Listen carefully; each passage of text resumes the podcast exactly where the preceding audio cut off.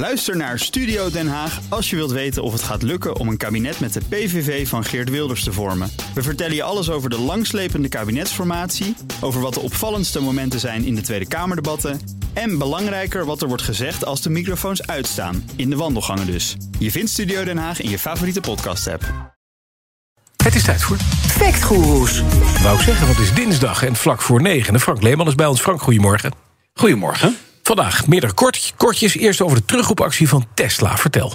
Ja, uh, wat nuance over dat bericht over die recall uh, van Tesla van drie weken terug. Ja. Hier ook op zender te horen in de auto-update. En jullie waren heel neutraal in jullie update. Maar een site als Bloomberg, die schreef met dikke letters...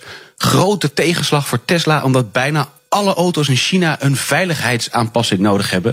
Nou, waar ging het ook alweer over? Er zou sprake zijn van zichzelf activerende actieve hulpsystemen in de Model 3 en de Model Y, waardoor de auto ineens uit zichzelf zou versnellen. Nou, dat is natuurlijk ook best vervelend als dat je gebeurt. Uh, en dit zou bijna 300.000 auto's of zo uh, treffen in China. Nou, en daar heeft Tesla een oplossing voor bedacht, die via een software-update naar de auto wordt gestuurd en hub uh, opgelost. Maar Tesla deed dat vrijwillig en het was China's State Administration for Market Regulation die dat in een publicatie een recall noemde. En zodoende is dat woord, uh, woord recall in de berichtgeving van uur geslopen. Okay. Maar is dus eigenlijk niet, zoals jullie in de auto-update ook al een beetje zeiden, ja, een software-update is natuurlijk niet echt een recall. Nee, geen recall. Nee, dat, is gewoon, dat kunnen ze over the air doen hè, bij, uh, bij Tesla. En het, het klonk zo, geloof ik, hè? Wat? Wat was dat?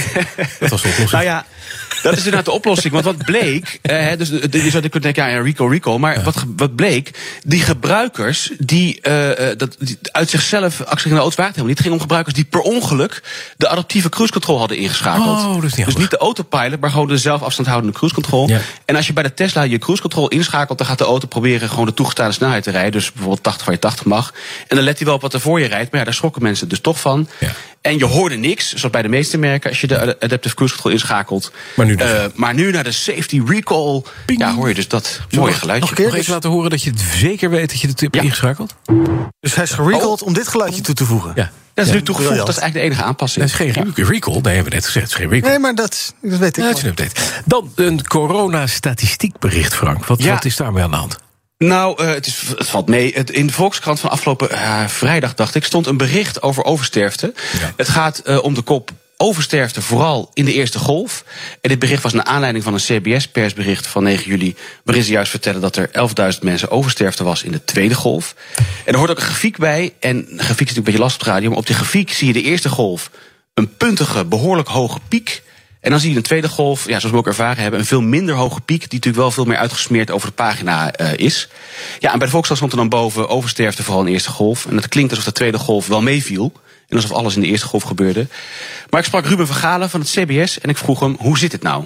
Procentueel per week is de oversterfte hoger dus. Hè. In, uh, in de eerste, het, het ging om negen weken. Terwijl uh, in de tweede golf uh, gaat het over een veel langere periode. Vanaf de week 39 tot begin van het jaar. Het is een langere periode. Waarbij dus de oversterfte procentueel niet zo hoog komen als in de eerste golf. Maar omdat die periode langer duurt, is in absolute zin de oversterfte in de tweede golf groter. Is het 11.000. Terwijl het in de eerste golf 9 was. Oké, okay, nou dan weten we dat dus nu zeker. Dank aan Ruben ja. van Galen. Tot slot nog iets over de formatie. Ik las in een artikel bij uh, BNNVARA de, de zin dat het kabinet Rutte 4 er sowieso komt. We hebben nu de formatie ook even een soort van stil ligt. Mm -hmm. En daardoor vroeg ik me af, dus ik moet eerlijk zeggen, het is niet echt een factcheck hoor. Het schurkt meer een beetje tegen een wistje dat je aan. Uh, of dat wel zo hoeft te zijn. Wat is het juridische staatsrechtelijke kader van hoe lang zo'n formatie mag duren? Ja. Ik weet dat landen zijn waar er een limiet aan zit, of dat er protocollen voor zijn. Hoe is het in Nederland eigenlijk? En uh, daarover sprak ik met hoogleraar staats- en bestuursrecht professor Voermans aan de Universiteit Leiden. Nederland heeft geen stelsel van gelimiteerde kabinetsformatie. Hè. Uh, andere landen in de wereld hebben in een grondwet staan dat een formatie maar een bepaald aantal maanden mag duren. En anders komen er automatisch nieuwe verkiezingen als dat niet lukt binnen die tijd. Nou, dat stelsel kennen we in Nederland helemaal niet. In, in Nederland kan het duren, ja, zolang als het moet duren. Ja, dus ook gewoon een hele kabinetszitting, uh, uh, vier jaar dus, tot aan de volgende verkiezingen. Kan dat, Frank? Nou, uh, theoretisch, het is een beetje een ja en nee. Theoretisch ja. zou het vier jaar kunnen duren. Ja. Maar of er dan verkiezingen komen, mm -hmm. daar zit nog een stukje uh, kortsluiting, zoals hoogleraar Voermans het noemt. Ja, maar die verkiezingen moeten uitgeschreven worden door een missionair kabinet. Er moet dus wel eerst een kabinet zijn voordat die verkiezingen uitgeschreven kunnen worden. Dat in onze grondwet is zo geregeld dat de regering die schrijft eigenlijk de verkiezingen uit. Maximaal duurt het vier jaar, maar het is wel de regering die iets moet doen. Het is de regering die de, de Tweede Kamer moet ontbinden. En als dat niet gebeurt, en een missionair, demissionair kabinet kan dat eigenlijk niet doen, dan komt er een soort mini-kortsluitingje. Ja, dat is, het- Ja. dat is, stel dat dat zich voordoet. Dit, is, niet- dit komt nooit voor, maar het is niet goed geregeld. nooit, nooit. Nee. Nee, ja, ze zitten op onbekend terrein. En eh, er heeft dus niemand rekening mee gehouden dat het ooit na vier jaar nog een dimensionair kabinet zou zijn. Nou, daar zijn we ook nog lang niet.